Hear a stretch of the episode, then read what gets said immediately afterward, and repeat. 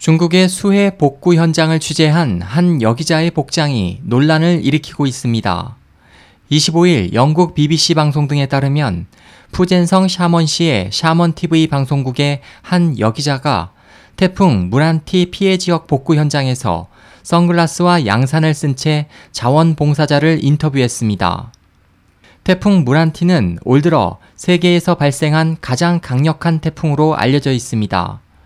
중국 기상청은 이번 태풍은 1949년 기상 관측을 시작한 이래 푸젠성을 강타한 최악의 태풍이라고 밝혔습니다.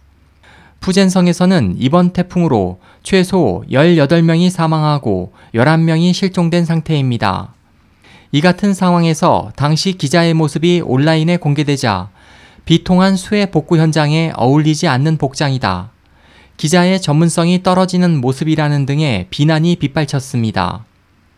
이어지는 거센 비난과 함께 논란이 커지자 해당 방송국은 20일 공식 입장을 통해 해당 기자가 규정을 따르지 않고 인터뷰를 제대로 수행하지 않았다며 기자의 이미지를 훼손할 뿐만 아니라 대외적으로도 부정적 영향을 끼칠 것을 고려해 정직 처분한다고 밝혔습니다.